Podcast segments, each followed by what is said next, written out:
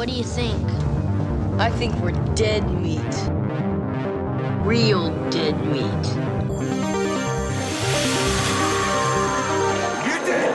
Go ahead and laugh, you guys. If I ever find a little bastards that did this. They're dead meat. Welcome to the Dead Meat Podcast, an extension of the YouTube channel Dead Meat. I'm James. I'm Chelsea, and we're engaged, and we like to get scared together. Yeah, I should have opened this LaCroix before we started rolling. You always tap the top. Does that work? No, It's just the thing. it's just a thing. Oh, okay. It's like Get- keeping batteries in the fridge, which I learned is not a. Yeah. Uh, it doesn't do anything. It doesn't make your batteries last longer, but cool. So this week, I accidentally am making this a part two to uh, last week's or re- the week before rather. We took What? last week off. Oh, okay, with Psycho. Yeah, exactly. Got we it. did the Psycho remake and took last week off. Uh, I don't have coronavirus, so that's exciting. Oh, I had to go in for a chest X-ray. It was a little dodgy for a minute, so it I, it just wasn't a good time. I I've had a cough for like two months now, yep. and I know it sucks to live with. It sucks to have and be around.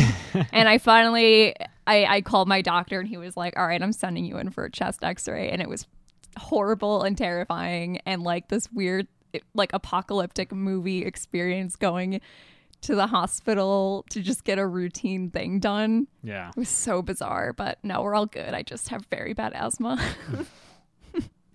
so, anyway, that's why we were off last week. And now we're back. And yeah, accidental sequel kind of to our Psycho remake episode because I am just making this episode all about remakes, horror remakes, but remakes in general too because I think it's worth talking about remakes as a whole and just why they exist and why they've been around since films started.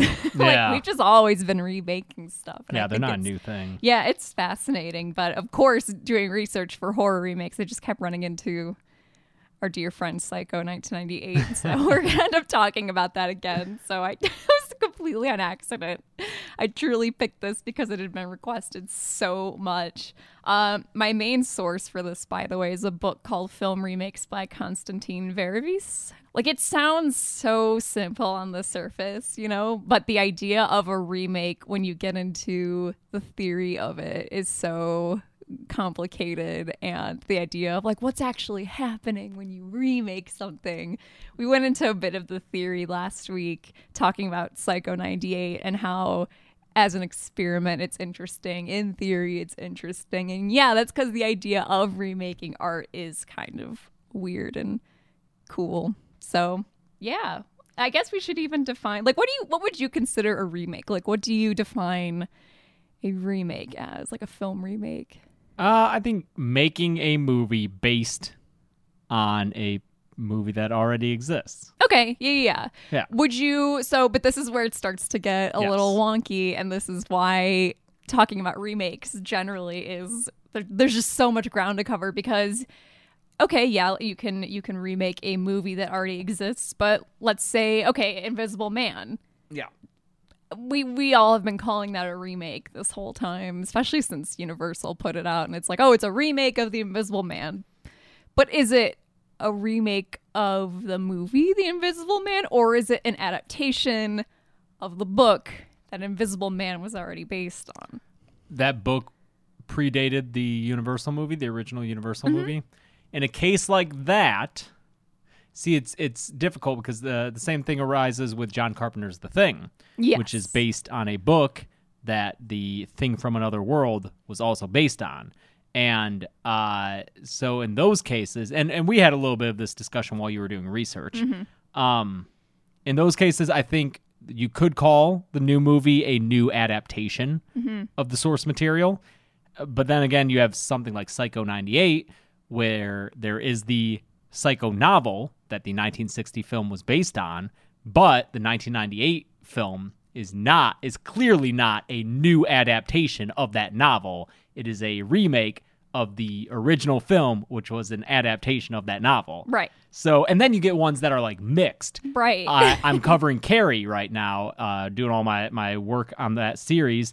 And there are two remakes there, which makes it very interesting because you have a 2002 made for TV movie and you have the 2013 uh, Chloe Grace Moretz version.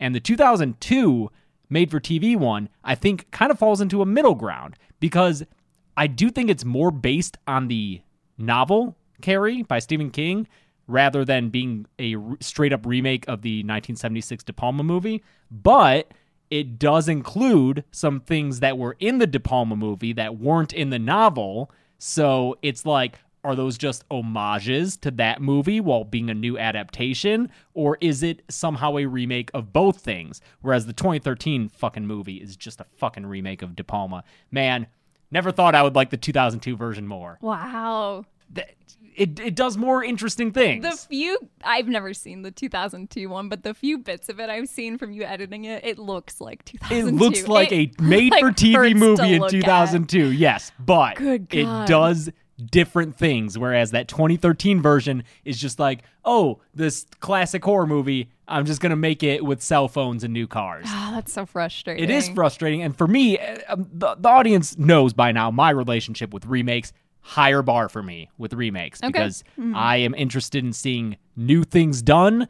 I think that coming up with the concept for a movie is one of the most difficult things you can do, so that when you don't have to do that part of the process, that's you know I'm gonna put a higher bar on your movie because you just skipped a lot of the legwork by taking this thing that already exists and being like, all right, I'm gonna take it and change some things. So Yeah, looking at and it uh, turns out, and like I knew this already, but looking at an actual tangible list of them, uh, there's a ton of horror remakes, Yes. and the ones that it seems overall are the most well received by critics are the ones that do something new with an idea. I do see that you have a list of those at the end of this. Yeah, I Do you mean it's not. It's not. Yeah, we it? can. Yeah, or it's just there for reference. It's not all encompassing either, but it's ones that I thought like, eh, they're notable. because I have thoughts Yeah, on which horror movies are good remakes. Right. Well, we can, you know, as we go through, because I kind of have a just straight up history of film remakes in Okay. general. And as we're going to talk about different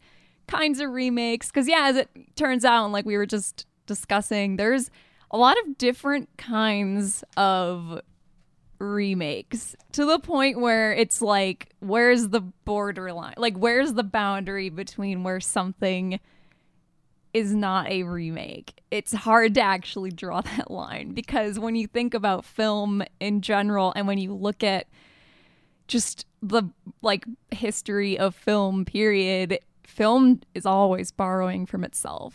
And so it's like is something in the same genre that's essentially a beat for beat. Some like example is is Avatar technically a remake of Dances with Wolves, that kind of shit, where it's like, where do we draw the line? So it's a very weird topic. But um, if you kind of ask someone what they think of film remakes, what do you think their instant reaction is? I think the general response is, "Oh, they're lazy." yeah. Yeah. Yeah. Most people definitely say they don't like them. They think they're unoriginal, but they Well, then make stop going to fucking I, see that's the thing is people they, they make studios money they're Yeah. reliable and they've been reliable since film was invented but it's also we have to remember too that when we discuss remakes and this is i i thought that this was like an interesting way to think about remakes as their own kind of category of filmmaking you risk essentializing the original movie. So the you like automatically prioritize an original because it came first. Sure. Just like just because it came first. Yeah, you're saying people who we you have to be There's an instant there's a gut reaction Mm-hmm. to write off a remake because it is not the original version of that idea. yes, or to automatically judge the original as superior Yes. simply for being the original. And then, therefore, what happens is you get this film that you are, before you even see it, Mm-hmm. you are putting it in the framework of this original movie. You're not just reviewing it as a movie, you're reviewing it with all of these preconceived ideas going into it. There's so much more baggage to. you know the filmmakers could avoid that though, not make a remake. There's some good remakes. No, there are for sure. But I'm saying that if you're gonna make one, you have to understand Sure, that. There's sure. no way for someone watching a movie that's a remake to disengage themselves from that. Right. So if you're making a remake, and and as we will discuss, there are movies that fucking nail it. Yeah. And even with that baggage, manage to make a a movie that stands on its own. Right. Yeah. But the thing is, like, so often that success, like how well something does as a remake, is then determined by uh, like how well do they realize what we maybe consider essential parts of the original film, like the essence of the original movie. I just watched back to back uh, Invasion of the Body Snatchers, and that remake is so successful because it keeps the essence of paranoia from the original, but does something different with it.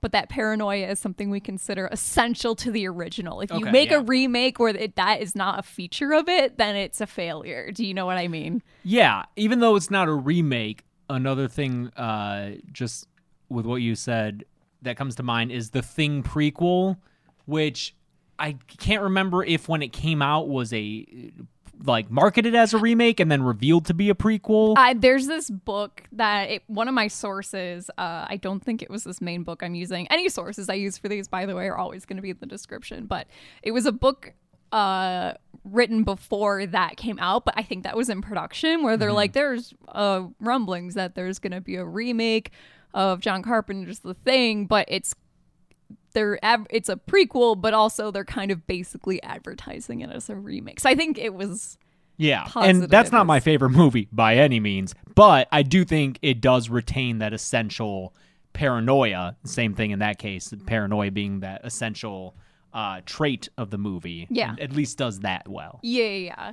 You, know, remakes of foreign movies, especially, they carry additional baggage. We talk about that more at length in our Creepy Kids episode. I think part two, where we talk about translate or like remaking Japanese horror movies specifically and what you kind of lose when you remake a movie that's in another language. And yeah, there's this I- this idea that companies are trying to undermine a foreign version, be- realizing like, oh, we can just make an English language version and kind of like kneecap this other one from dominating the you know cultural capital in the U.S. You know, speaking of that outrage, t- generally when a movie is announced to be remade, people are pissed, and that's where Psycho 1998 comes back into God play here.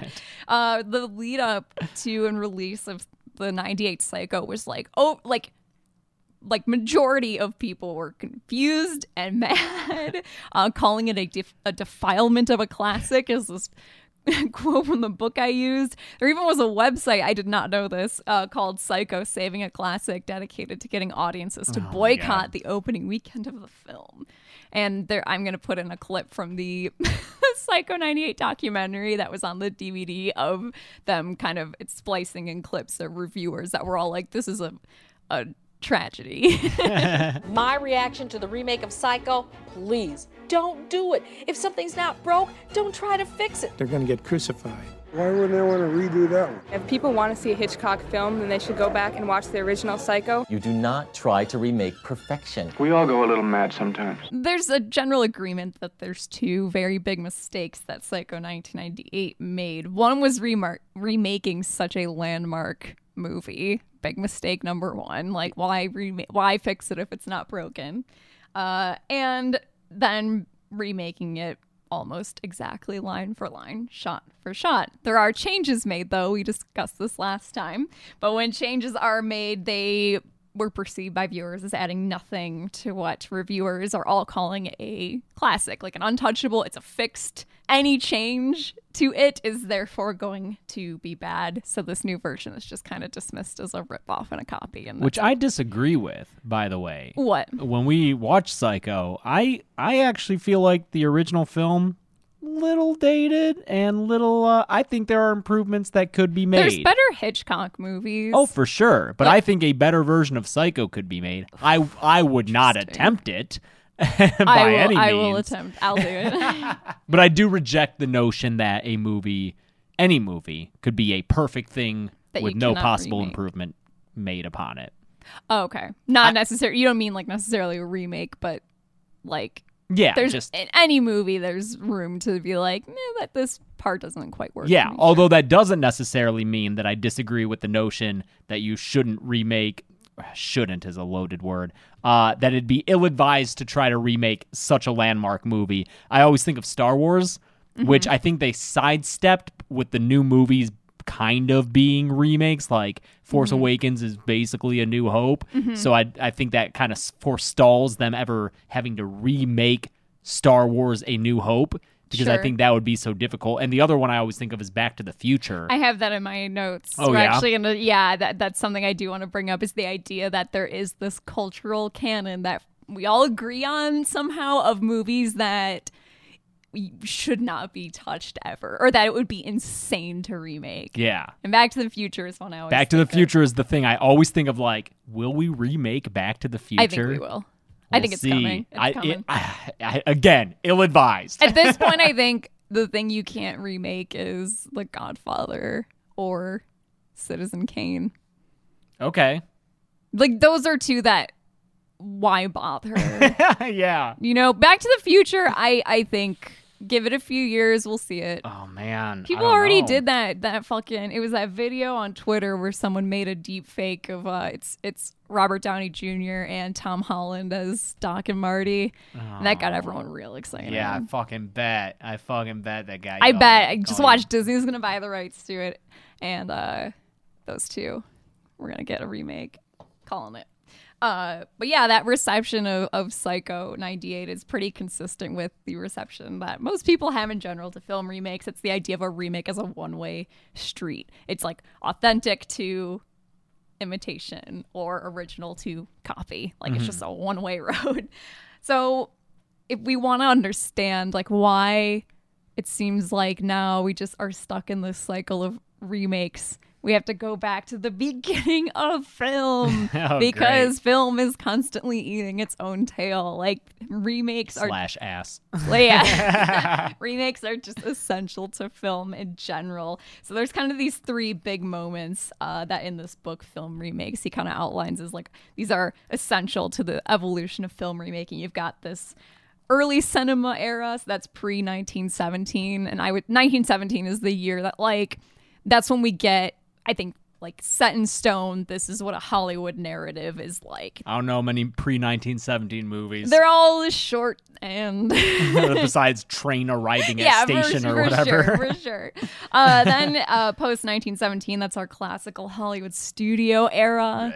and then after 1960, that's defined as kind of contemporary Hollywood. And those the evolution through those three stages uh, is really interest it's it's cool to look at what remakes were during each of those eras because they change in relation to what that era is and that'll and obviously, this is all just American filmmaking. this is very American. There's some like European filmmakers involved in it, but it's mostly like Americans developing um really weird roundabout copyright systems for film and European filmmakers like aren't on the up and up. So then Americans are like, cool, we're just gonna copy all of your films and it's here, it's legal, so and yeah, the the development of copyright law that literally is my next note. That's what takes remakes from being straight up pirating back in the early days of film. So we're not even talking like oh uh my friend made yeah train arriving at sta- i'm gonna go film a train and no no no this is literally like i'm gonna film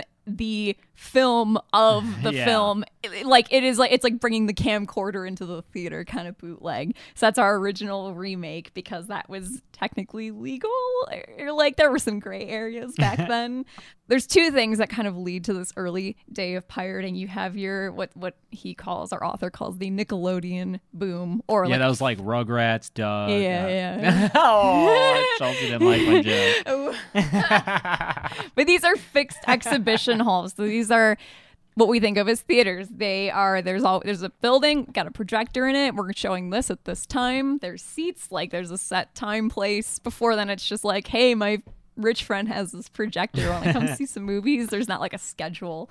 And the transition from single reel to multi-reel films. So single reel is like your movie is like two minutes long. Okay. And multi reel is like, oh, we have to have stories and stuff, or else this is boring mm-hmm. or experimental film, I guess.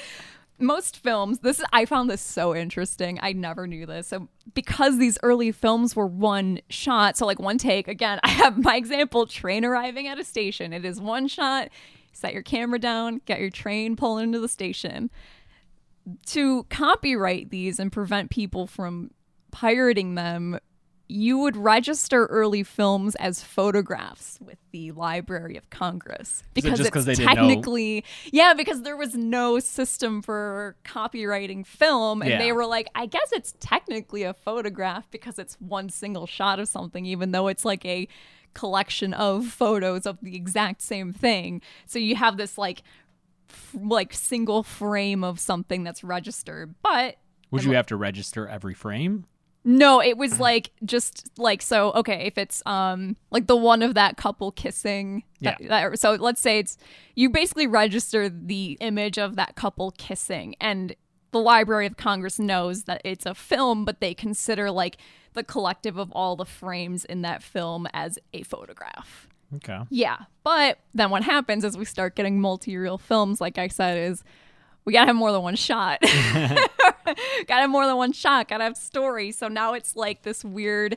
Oh, like what do we do with this? It's not technically a single photograph. But then there's a there's a ton of court cases and copyright law, whatever. Like we don't need to get into that. That basically puts an end to that strategy of like bring camcorder into theater and record the film strategy of duping. And so now especially with the invention of multi-reel films and longer movies these companies have to get a bit more creative if they want to rip off someone else's work so what they would do and we still see this happen is like companies would wait until a rival company just put out a movie and then they just create their own exact imitation of it and The old release it. asylum. Yeah, Although Asylum does it, and it. this isn't quite the same thing. But let's say, um, like Ants and Bugs Life. yeah, it's like a studio gets wind that oh, this one studio is making an animated movie about fish. Yeah. Well, we're gonna make Shark Tale and put it out in theaters before Finding Nemo. There's always that. Always Yes, that. There's like the, the magician movies. the Illusionist and the Prestige Mm-hmm. and that like Friends with Benefits movie where it was like there was one with Justin Timberlake and Oh, one with like Natalie Ashton Kutcher. Portman. Yeah, Yeah, like yeah, the- yeah. like that, that It always still happens. happens. Yeah. So in 1908, we get the Motion Pictures Patents Company MPPC. It's this collective of big American and European film producers that control access to raw film stock, film distribution, censorship. Uh, they set a standard of interiors for film like exhibitioners, which is kind of neat, but uh, it's, it's a monopoly. Like it just is. they were brought down pretty quickly by an antitrust suit, but it does begin this idea. This is where like we start really formulating this idea of a standardized Hollywood. Like that's the beginnings of what is eventually going to be the studio system. Lucy, god damn. and with this idea of a standardized Hollywood, you get the encouragement of economic competition, where even though all of these studios and producers are in this one kind of conglomerate, this big monopoly, they are encouraging competition within each other, and therefore they are encouraging innovation. They they there's this push for studios to have their own kind of house styles and like making stuff that is truly all different from one another so that you have competition and money. and that's where we start getting advertising techniques like stars and spectacle, novelty, and genres too are another way to get people to the theater. So pre 1975, and I'm kind of like skipping ahead a little bit to like just this is just like straight up studio era, like golden age, 30s, 40s Hollywood.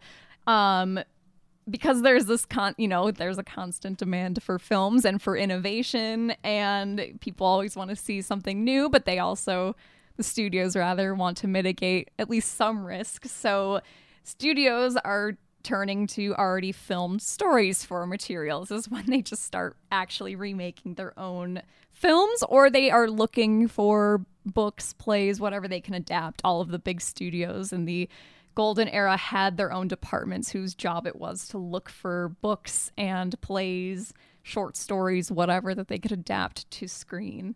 And it was also customary to buy the rights to novels and plays and stuff in perpetuity so that a studio is able to just make multiple versions of a property without making additional payments, which that's still a thing. Isn't that why Spider Man gets remade like every two seconds? Oh, I'm not uh, sure of all the legal stuff with Marvel and how that works. Yeah, but there is always the case of like, I mean, it's the Hellraiser thing. It's like the studio has Yeah. the rights to Hellraiser as long as they continue to make, with yeah, do something with it. So they have to keep churning out some garbage every few years to make sure. Right, right. And also remaking something a studio already has the rights to is a is a less risky way to push a new star or try a new screen technique. So already in this era of like, okay, movies are a moneymaker, there's always the incentive to lessen risk if you're making something. So something you've already made and was successful, that's going to be at least hopefully a guaranteed moneymaker, especially if you're like, we've got this new star, not sure if people will like her. Let's put her in this story that we already know people like, and it's less risky for us. And the other reason you get remakes too is because film's technology is constantly changing, and that is expensive for studios and the industry at large to deal with. So, like sound the addition of sound to movies just totally blew up Hollywood. New equipment, you need new like a whole new department of employees to record your sound, edit your sound. Movie theaters need to be retrofitted for sound. Screenwriters now have to write completely differently because beforehand it was just like cues in between shots and now it's like oh we gotta write dialogue and stuff uh new stars have to be found because a lot of these silent film actors didn't translate to sound films Isn't that part of Singing in the Rain? Here's the mic.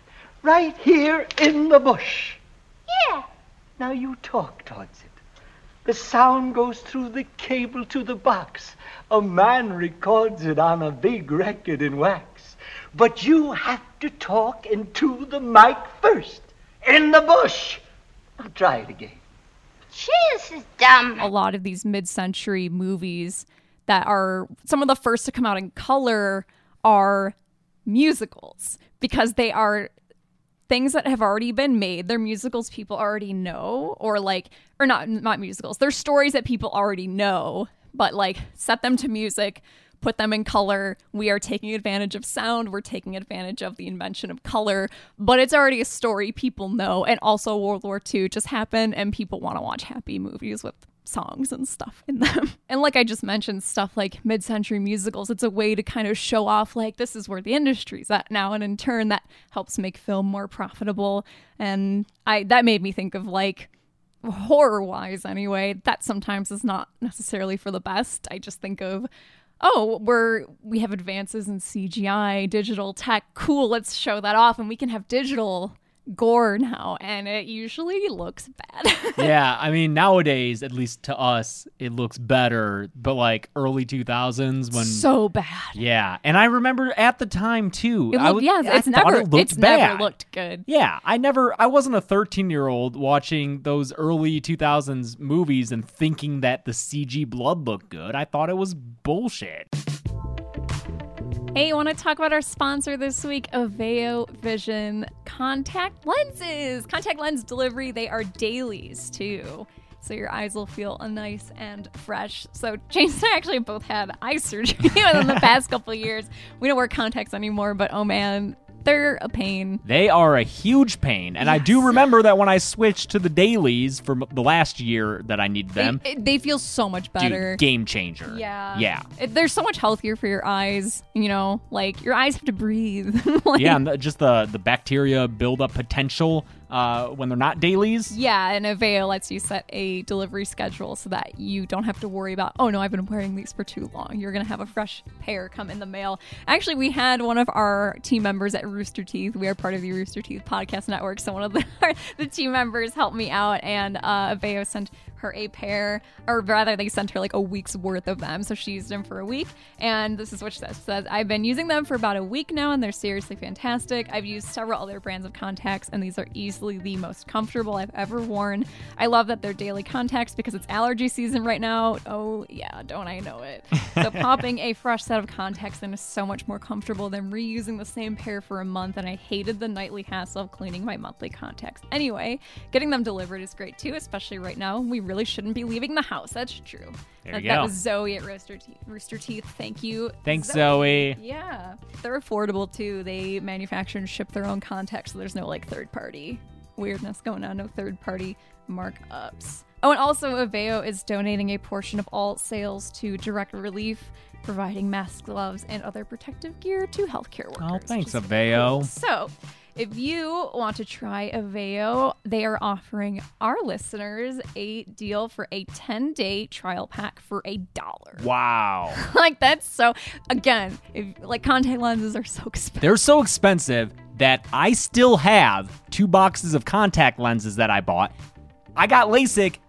I will presumably never need contact lenses again, but they were so expensive that I just can't throw them away because of how expensive they are. Yeah, you just have to hold on. I to just them have to hold on forever. to 'em. Yeah, a ten day trial pack for a dollar, just a single dollar. Go to aveovision.com slash dead meat. That's a v e o vision.com slash dead meat. One more time, aveovision.com slash dead meat. Even reimagining stories with new techniques, uh, new technology, it, that kind of brings up the fact that like filmmakers kind of like make like remaking their own stuff sometimes. Going back to hitchcock he remade his 1934 movie the man who knew too much in 1955 just as like a you know i've grown as a person i've grown as a director it's like an artistic endeavor to remake my own work using the things that i've learned over these Yeah. I plan to do it. yeah. Oh, yeah. You want to remake kill counts and stuff. Yeah. Yeah. It's like, you know, th- this book points out it's the work of a young director versus a mature craftsman, Mhm. which is kind of cool. And also something to consider is that in the 30s and 40s, I remember when I when I realized this as a kid, it blew my mind. Like films that came out then had a very strictly current value. And what that means is that a film is valuable when it's released, but doesn't offer much value after that. It doesn't really become a cultural artifact afterwards because it's not that the film in itself isn't artistic or valued or people don't like it. It's just you literally can't watch a movie after it comes out back then. Unless they re-released it in Right, theaters, unless which is they- why like Gone with the Wind was re- re-released in theaters so many times, Yes. and why uh, adjusted for inflation, it's the highest-grossing movie still. I think so, and like yeah. that'll probably you can't beat that probably, I have no idea. just because like it was re-released so many times, Right. and back then, what the fuck else were you gonna do? Yeah. Return to Atlanta. Producer David O. Selznick accompanies Olivia de Havilland, who played Melanie in Gone with the Wind, the world premiere of which is relived 21 years later. Mayor Hartsfield extends Atlanta's greeting also to Douglas Fairbanks Jr. and George Murphy. you know, I think besides movies like that where they have enough cultural capital to Yeah. like be re-released, like most movies they come out and people just kind yeah, of forget before about TV, them. before video, like yeah, that was it. it's you just it's out and then you see it and then that's it. And it's why stuff like the Maltese Falcon is remade three times in 10 years. So we have 1931 Maltese Falcon, 1937 it's called Satan Met a Lady, which is such a funny title, and then 1941 that's the version we all know with Humphrey Bogart. That's like the the classic Maltese Falcon, which is funny that the classic not the definitive original. exactly the definitive version of that, which is a capital C classic, is a remake, which I think is kind of funny. And yep, I have right here films were still released, re-released sometimes in theaters, but most films are just kept in their studio vaults, like in the Disney vault, the mythical studio vaults, until the 1950s when we get television. TV. Television just like f- like just flips the table over of the film industry. So now studios are able to sell or rent their libraries out to studios to screen on TV. So that changes everything.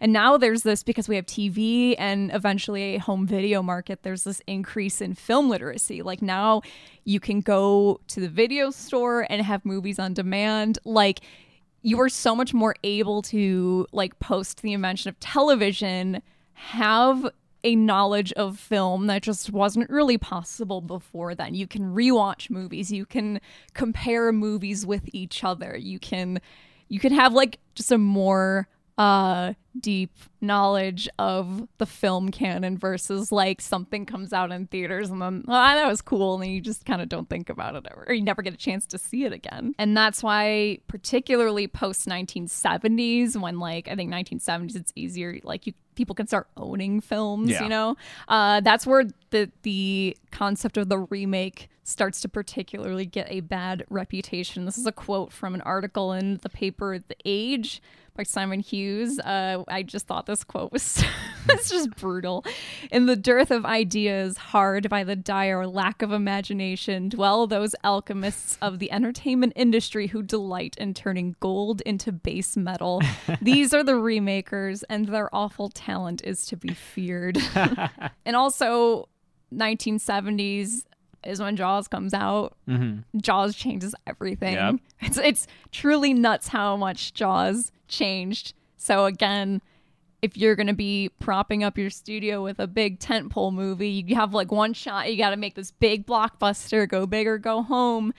It's a defensive strategy to make that a remake or some like adaptation of something that already exists. So that's post 1975 we get back we get like a ton of old pop culture figures back there's flash gordon with the queen soundtrack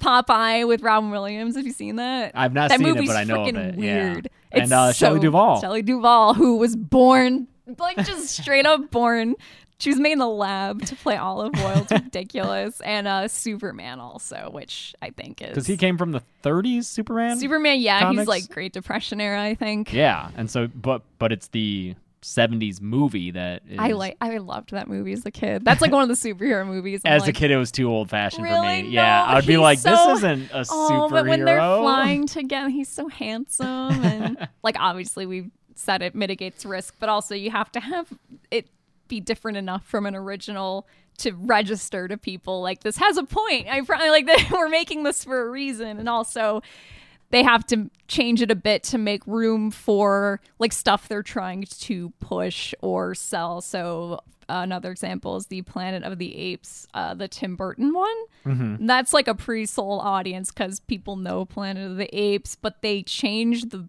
B movie like cheap aesthetic of the original to that was a huge blockbuster movie. Like that was because that's what that's Helena Bonham Carter, Mark Wahlberg. Yeah, that sounds right. Yeah. I never and, saw like, it. There's like Abe Lincoln monkey, like the statue at the end. I would love to go through the Planet of the Apes Me series. too. All of them. So I know, like, I know the first one, but I don't really know the rest. I don't know any of them. Oh man! But yeah, I've We'll heard have those to- sequels Maybe get we wild. could. That's not really horror though. I was gonna say like maybe pretty we could- strictly It's ve- I mean, that's like hard. sci-fi. yeah. yeah, that's unfortunate. Dr. Zaius, Dr. Zaius. Dr. Zaius, Dr. Zaius. Dr. Zaius, Dr. Zaius.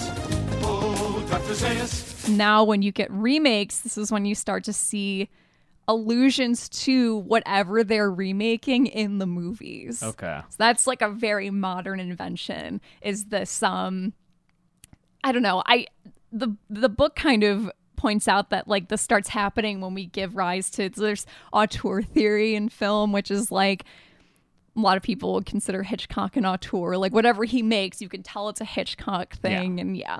So when you have someone remaking a movie and they're putting allusions to other movies in it, it's because like now film and film study is such like an art form that people feel compelled to pay tribute in a way that like these older maybe studio films weren't set up to be. They were just like no, we just we can redo this idea. It's been like 3 years and what there's not like that regard for like oh the artist who made the film. Like Mhm. so many remakes. So I'm I'm thinking even uh the Psycho 98 remake there is a touch of that when Gus Van Sant makes a cameo where Hitchcock originally made his cameo and there is a character who like looks like Hitchcock who's kind of giving Gus Van Sant a lecture Yeah. as kind of a tongue-in-cheek nod to the original. Well, I wonder if it also has to do with an increase in known filmmakers who then inspired a the next generation of filmmakers. Yes. And then those new ones wanting to pay homage. And, uh, you know, there have always been filmmakers who have stood out and I'm sure who have inspired others. Oh, for sure. You know, But the I'm talking more along the lines of so um God, this is such film school bullshit. But like Cahiers du Cinema, like that film. Oh fuck, I forgot all about I know, that. I just brought you back. yeah, like ten I just years. had a flashback. And that's like a collective of fucking artsy ass film critics who put out this zine essentially of film criticism. And that's when we, it's really like peak. This is like film as art. Like Yeah. officially, film is now art. It is not just existent to make money. This is like an art form. Mhm. And so that's more like what I'm talking about is not necessarily that there's you know like admiring other filmmakers is new but just this like self-referential like i'd say the ultimate product of this is quentin tarantino yeah. this is what ha- like quentin tarantino is like the end like evolution of like going from like film as industry to like film as art form because his movies are just homage and he acknowledges it yeah. right pastiches of the previous films Yeah, that he loves exactly. and inspired him. Exactly. I think another cool way to look at remix too, and a way that maybe people don't often do because there is that automatic impulse to like just compare the two. But looking at the two movies as a whole is very cool because inevitably like like looking at the changes between the two and like accepting original and remake as maybe one piece of art is really really neat even if the remake sucks but it's it's cool how a remake will then reflect back on an original and kind of make you examine like well what from an original is considered essential Yeah, what stood out from What that st- original so much that they had to include it. right that like they yeah or, Or that it's- it's such a glaring omission if they didn't. Right. So again, Psycho is a great way to explain that lineage. It's just another way for me to bring in Psycho 98. It's so I was dying. Like I truly did not do this on purpose, but I found this book online and I'm like, "Oh, perfect. It's a book all about film remakes." And I get to chapter 3 or so and he's like, "I'm going to use this chapter with Psycho 98 as a framework to explain blah." And I'm just dying. I'm like, "Oh no, I didn't do this on purpose." Uh, but okay, so Carol Clover, uh, regular scholar that we discuss on the pod, she points out that Psycho is this ancestor of slasher movies, which we discussed a little bit already. But you got Texas Chainsaw Massacre, Halloween. Halloween leads to Friday the Thirteenth. Friday the Thirteenth, just like all the slashers. Um, but all those movies borrow stuff that like are now we consider essential to Psycho. We have the the killer, like the just the title killer is like Norman Bates, and he is a killer where Amer- like he's from here. He's not like a foreign, like he's not an alien or like a a, vampire, Yeah, yeah, exactly. Like he's a dude. Uh, he's a product of a uh, monstrous family, which uh, like Michael Myers. Uh, although Leatherface. yeah, Leatherface, Jason, like all these characters are products of their upbringing. You have the terrible place, the quote unquote terrible place. That's the Bates Motel and the house, Camp Crystal. Like they all have like these iconic locations, Mhm. the iconic weapon, knife, chainsaw, etc. And the initial victim, uh, sexually active, beautiful, and the final girl, so Lila Crane and Psycho and Laurie Strode, etc. But so when you get this chain of like movies that are inspired by Psycho, it's cool to then look one at just the like the chain you can the lineage of Psycho to Texas Chainsaw Massacre to Halloween to Friday the 13th to Scream to Scary Movie, which is amazing. I love that there is a direct family tree. Uh like the name Loomis just like lives through all of those. Yeah. It's so good. Um but when you look at that, the reason I bring up that chain of movies is then when you get Psycho remade in 98, if you look at the two together instead of just being like, oh, it's like it's just rip it's not even worth considering. But it is so cool to look at this remake and look at what was changed in it. There's more sex, more nudity, um, which Yep. becomes a that's I mean slashers. A lot of you know there's they're sexed up. There's nudity. People are expecting that at this point from a slasher. Um, there is a more straight up final girl in the remake, like Julianne Moore. Julianne Moore's Lila is way more active, more aggressive. She is way more reminiscent of a Sidney Prescott or a Laurie Strode. And at this point, when you're making a slasher type movie in the 90s, that's your final girl. It's not Lila Crane from the 60s version. But it's cool that, like, that's still an element that we it didn't necessarily originate itself in Psycho, but like Psycho really set a standard for a certain type of movie and like essential elements of Psycho have then mutated throughout time and then changed themselves in the remakes while still being there because they are essential to what makes Psycho Psycho, Mhm. which is kind of cool. Does that make sense? It's a little heady and weird. No, yeah, it makes sense. hmm And beyond, like, okay, how do specific elements of a story change and evolve throughout its remakes? It's also like, how is the story updated to reflect whatever era it's being made in? So, uh, again, I think a great example of this is Invasion of the Body Snatchers, which has been remade a bunch of times, but I'm just using the uh, the original 50s version and the 78 version. What are you having trouble accepting? Do you believe that my body looked like me? Do you believe that her body looked like her? You think we've all gone crazy? Oh, and also, we talked a bit earlier about remakes referencing the originals, and I, uh, so one of our mods, Christian, helped me with research for this, and he sent me like this amazing interview with Philip Kaufman, who directed the remake. But um, the remake is one that's very like referential to the original and so much that like he was working with the director of the original was on set with them he makes a cameo as a taxi driver uh, and he has the star of the original make a cameo appearance as well but i'm just going to read this bit of this article because there's such a good story in it that actually has to do like with the fact that it is a a remake so uh, to start as a quote from Philip Kaufman, he says, Too often people rip off films without acknowledging the source, and I wanted to fully acknowledge the original by putting Don Siegel in that taxi cab driving them to the airport, Kaufman explains. And I got the feeling that to bind the two films together, if Kevin McCarthy, who's the lead in the original, had metaphorically been running for 20 years from a small place out in the country shouting, They're here, they're here, and finally arriving in the big city, he's the bearer of that theme, crashing into the already fragmented windshield of Donald Sutherland. And that was a way of linking the two films. And this is. This story's so good. He adds with a laugh. When we were shooting that scene with Kevin McCarthy, we were in the Tenderloin, and that's a very rough area, and we were very cautious about how to deal with the players in that area. There was this naked guy who was just hovering around the set, and then he was lying there with his head on the curb just off camera. Nobody wanted to disturb him. As we were rehearsing, Kevin came crashing into the windshield, and the guy said, Hey, wait a second. We all looked. We didn't know if he was dangerous or what. And he said to Kevin, what are you guys doing here? Invasion of the Body Snatchers? Weren't you in the first? And Kevin said, Yeah. And the guy said, That was the better one. we were in the middle of shooting the film. We got our first review. And that was a Hollywood Reporter interview. But I thought that was so funny that, like, this dude who has nothing to do with it sees them filming a remake and is like, No, man, the original's better.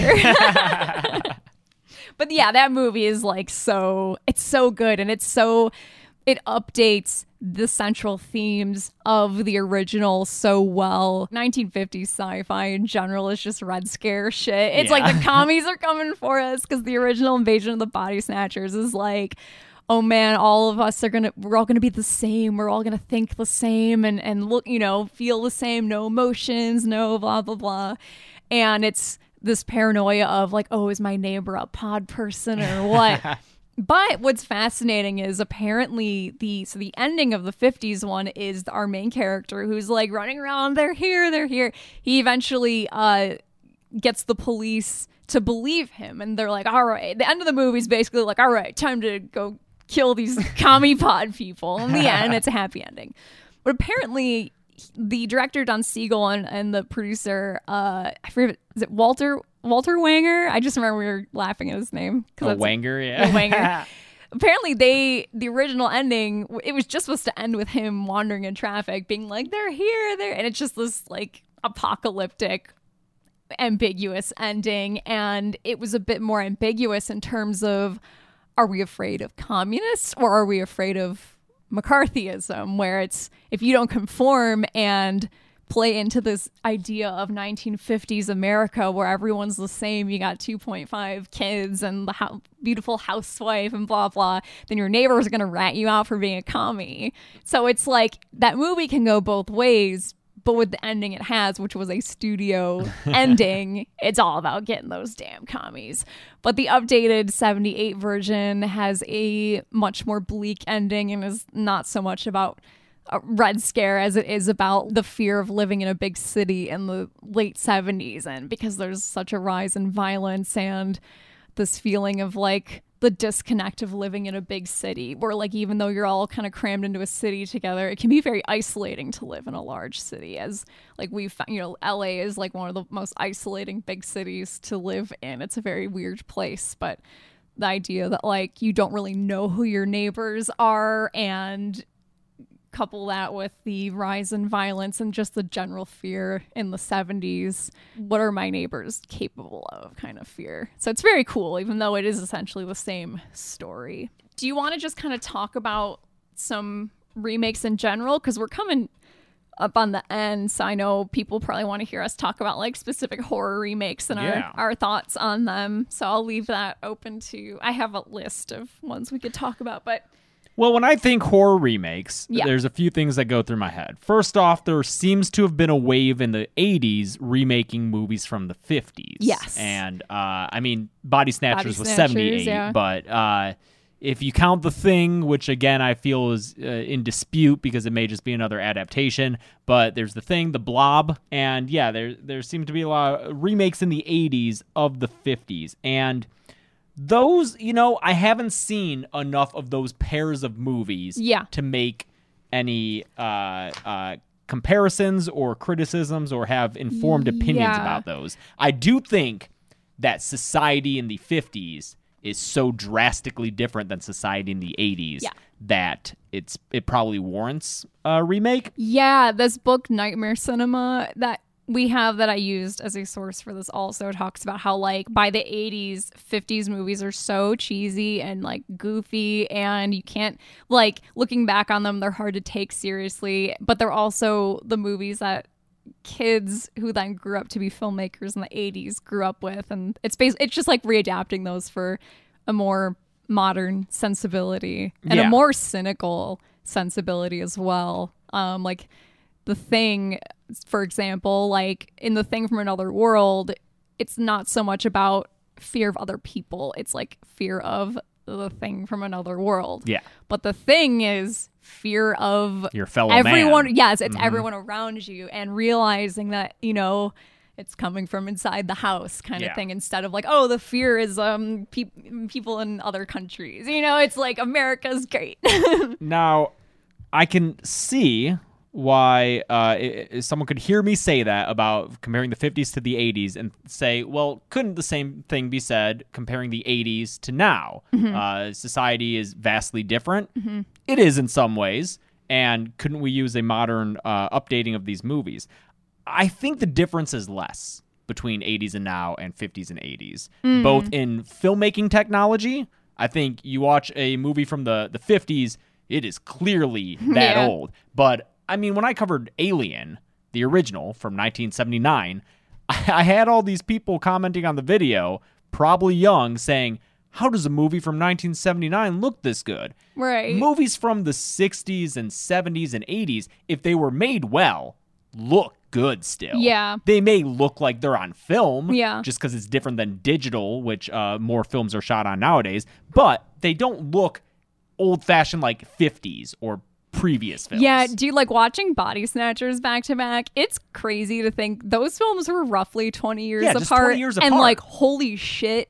Body Snatchers is like an like the 78 one is is another universe of filmmaking. It's Yeah. so crazy different, but if you were to go back 20 years from right now to like 2000 It doesn't like it's feel. it's you know different but not like that. It's not that it's not like oh this is a different art form. yeah, exactly. No. I do think it's a different art Yeah, form like, between 50s and 80s, but- more so than between 80s and now.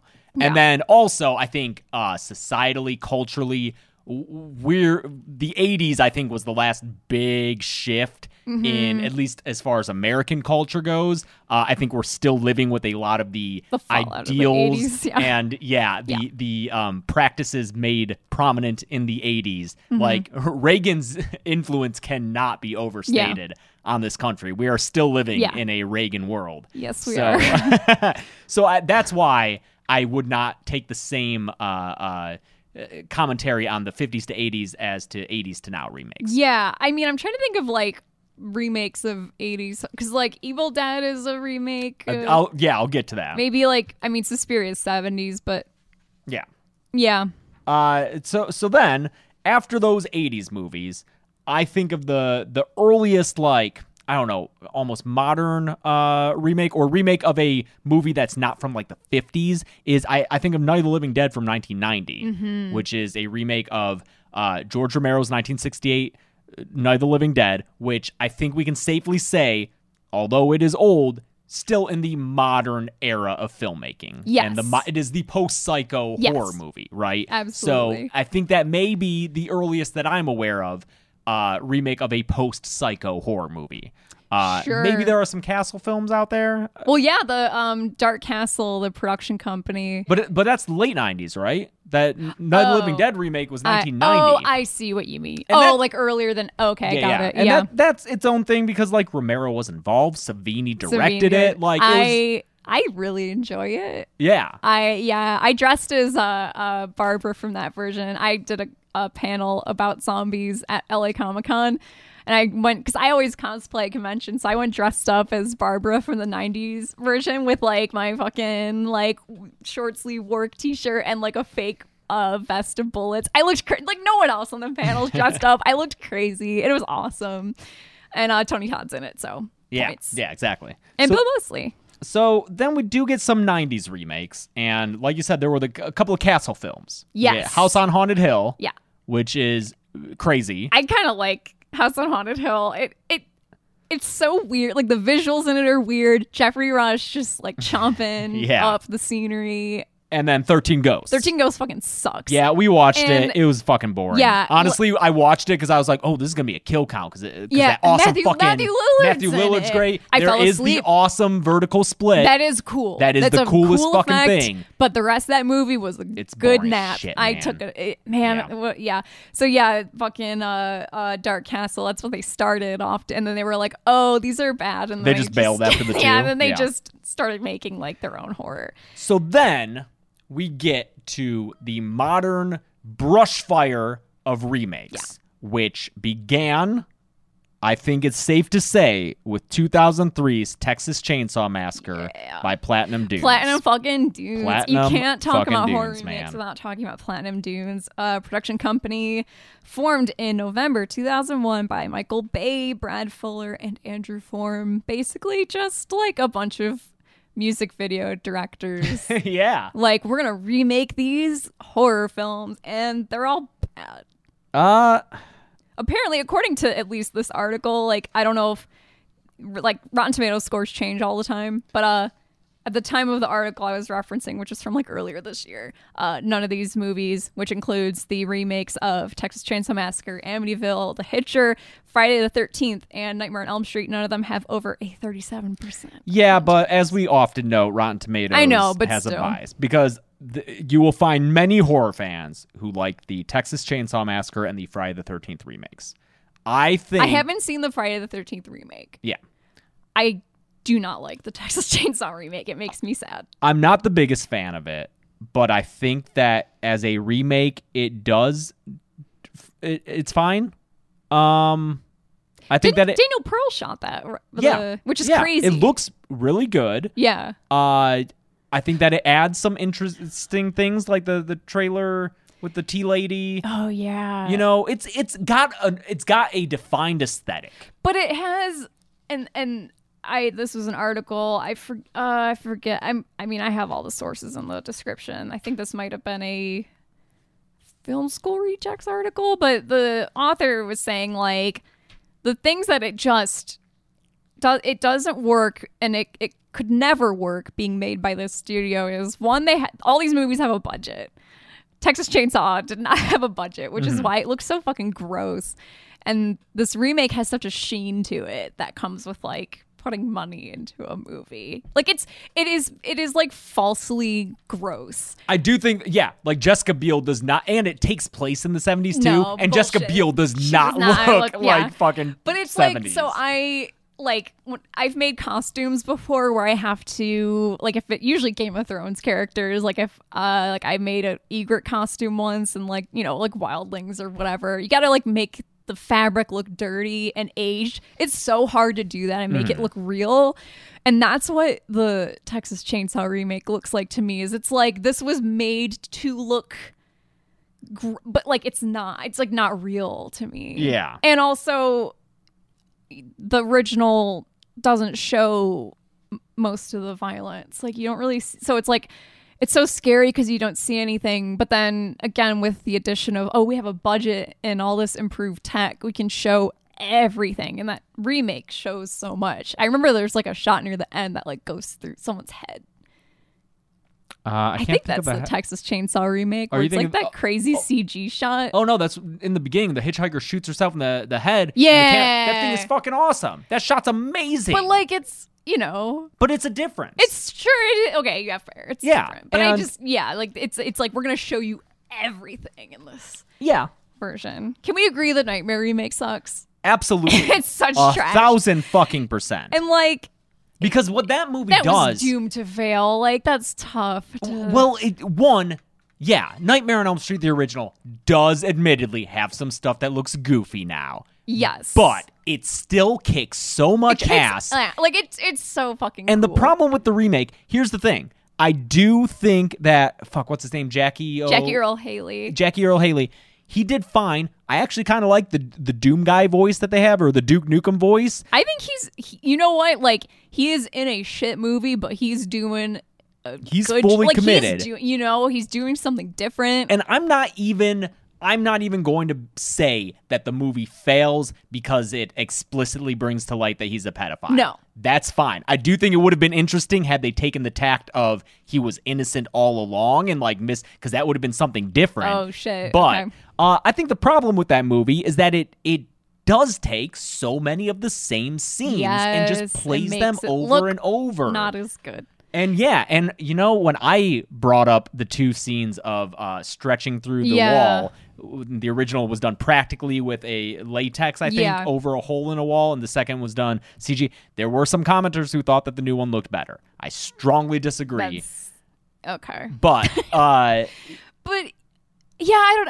I, that's tough because I do think there is a remake of Nightmare on Elm Street that's really interesting for sure, and like different. just because it's one of my favorite horror movies, I don't think that it's impossible to do a good remake of. But if you do a remake of it, uh, try to have interesting characters. I also wonder too if like the Platinum Dunes remakes suffer from just like they were made in the 2000s, and I feel like everything in the 2000s looks like shit. Not everything, but like big budget. Um, like we need to release this because teens will go see it. Like all that shit looks so bad. Things like it's, marketed it's got towards- the 2000s gloss all over it, and it sucks. Yeah, and and if they're marketed towards 2000s teens, uh, I- which we looks- were, which we were, and it looks like shit. it- we like 2000s teens sucked. They're the most miserable fucking people. Speaking as someone who was one, Yeah, it's, like it was it was a really bad era to be. it just felt like a dark time to live It through, so and these movies was. reflect Yeah, that. there were good movies in the 2000s, but movies that uh, I would have been able to go see without a parent, most of them were fucking shitty.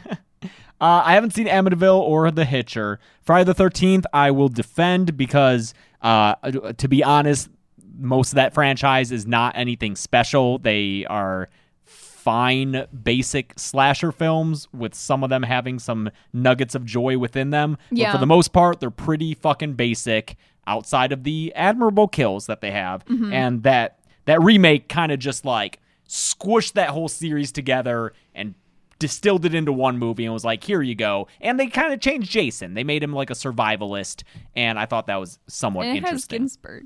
What? Has Ginsburg. It does have Ginsburg, so Yeah. that's fun. Yeah. Uh, so those are the Platinum Dunes movies. Yeah. And uh, yeah, then other remakes, other horror remakes to discuss. Uh, I see you have a list here of some that are well regarded. Yeah, Suspiria is one that people.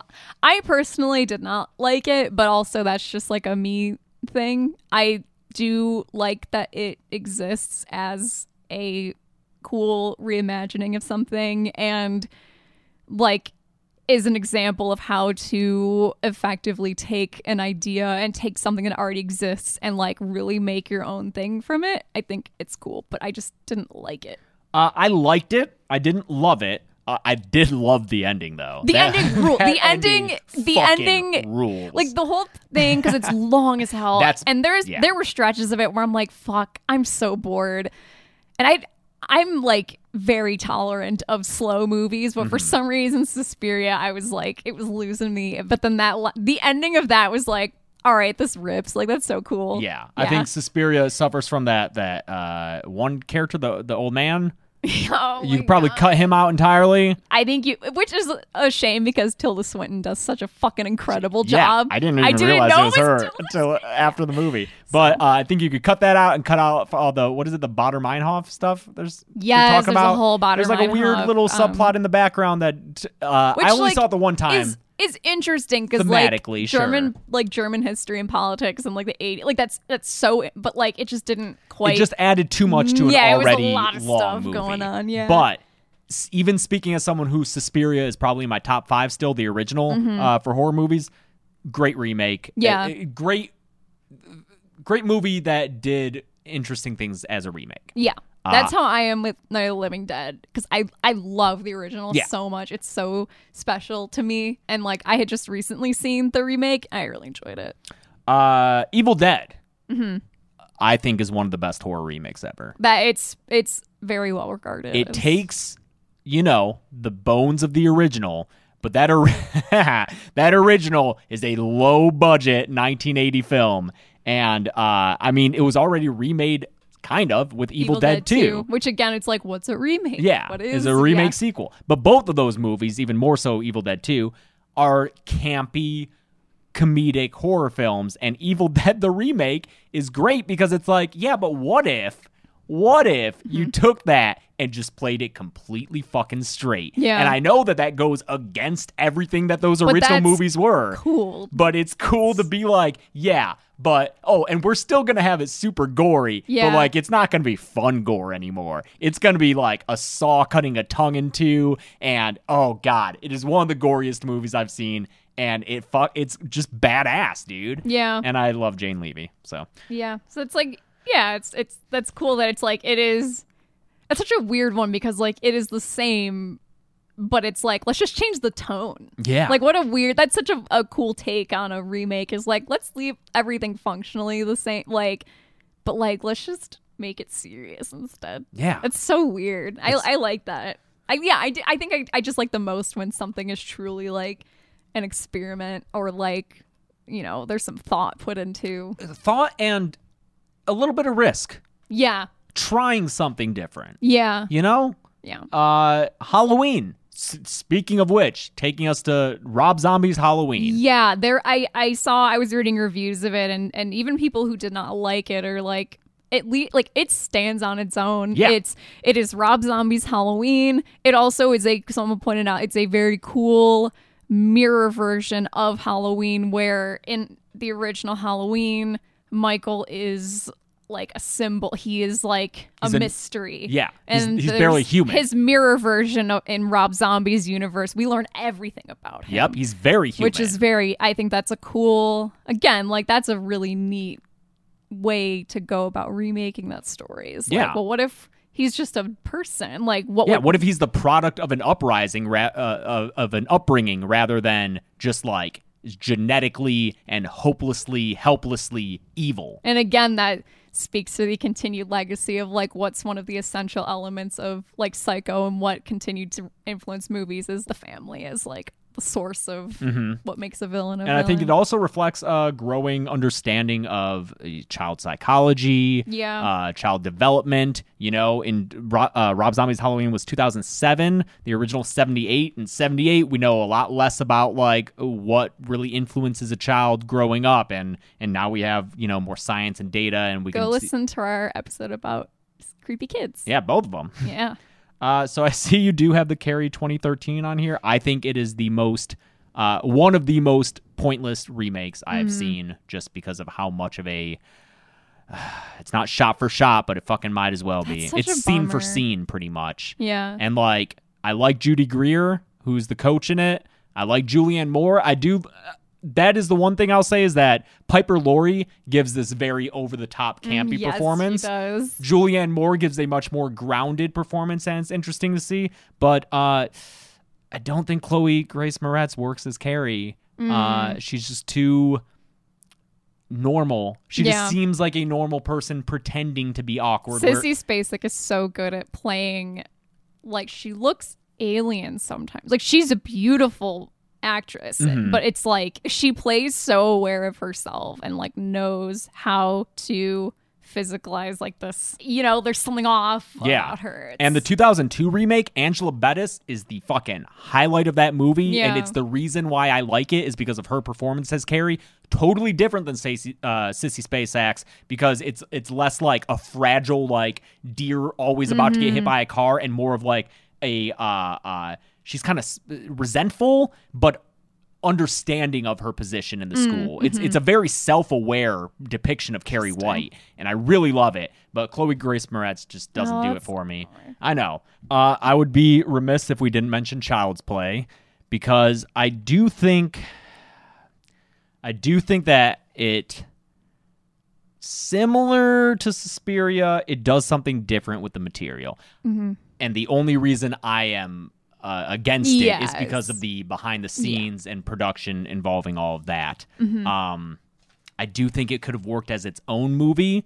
I do too. But I mean, Suspiria, you could probably say the same thing about it. That could be its own movie. It's so different. Mhm. Uh, Evil Dead is kind of no, it's the Evil Dead bones. Yeah. But uh, yeah, I just wanted to mention it because I mean I, I went into it in depth in the kill count about my thoughts and opi- uh, feelings about it. Fine remake, just you know weird behind the scenes stuff. Yeah. Uh, yeah, I didn't see the Poltergeist remake. I'd be interested I didn't seeing either. it. That yeah, it's weird how because apparently that one was like pretty good and Really? it, and it updated it in a way because you know like the original Poltergeist is all about it's like the anxieties of like suburban Mhm. '80s America and like home ownership of um, you know Americans in the '80s and then like this updated one is like kind of downwardly mobile economic insecurity and it like did something different but Then I'd be curious to see. I'd it be- did really come and go. also, apparently, fucking, I think uh, uh, uh, Greg from Succession is in it. oh yeah. Greg, Greg Egg, yeah. Oh shit! And you know, you know, there's uh, this There's is so much- like, obviously keep- running there's long. so many. There's funny games we didn't talk about. How it's the same It's director, the same director, and making the same movie. Same movie. I thought because I was like, I want to at least watch a pair back to back of like remake original, and I almost did funny games, and I was like, they're the same, and Yeah. also it's fucking miserable, so Yeah. I didn't. But uh, yeah, overall, I am always on the lookout for remakes that surprise me and delight me, and I just don't often see them. I, you know, like I had never seen the 2013 Carrie, so I was Mhm. like, cool, another chance for a remake to maybe impress me, and it didn't. yeah. 2002 one kind of did. But I mean, I think the most recent high profile horror remake, Invisible Man, fucking awesome. Oh yeah, yeah, but that's another thing where it's like, especially when the original is from the 30s. But like, it's you, You know, know. it's universal putting out, and you know, it's Yeah. like again, it's like the categories of like what is and isn't a remake are kind of weird. It but is weird. That movie rules. It's Uh, I would love to know anyone's opinions on which remakes they like and why. Mhm. If anything we said they agree or disagree with us, hit us up yeah. because uh, those conversations are fun to have. Um, We yeah, didn't talk about a remake. Sorry, there's a bajillion of them. Even just Oh, look- yeah. even just looking at the Wikipedia, there's like a Wikipedia page of horror remakes. Oh, I was like, I have it printed out. oh no, I Mhm. can't talk about all these. yeah, fucking my bloody Valentine. Like I've covered a bunch. There's you so know. many, yeah. All right, but uh, we'll do whatever next week. Um this was a great episode. Thank you. I had a good time learning. So thank you for that. Uh, you can follow Dead Meat on social media at Dead Meat James on Twitter and Instagram. I'm at Carevecc, C A R E V E C C, on Twitter and Instagram. And if you want merch, deadmeatstore.com. Also, email deadmeatpod at gmail.com. Yeah. Dead Meat Pod, not the other Dead Meat emails, of which there are many. Cool. Uh, until next week, I'm James. I'm Chelsea. This has been the Dead Meat Podcast.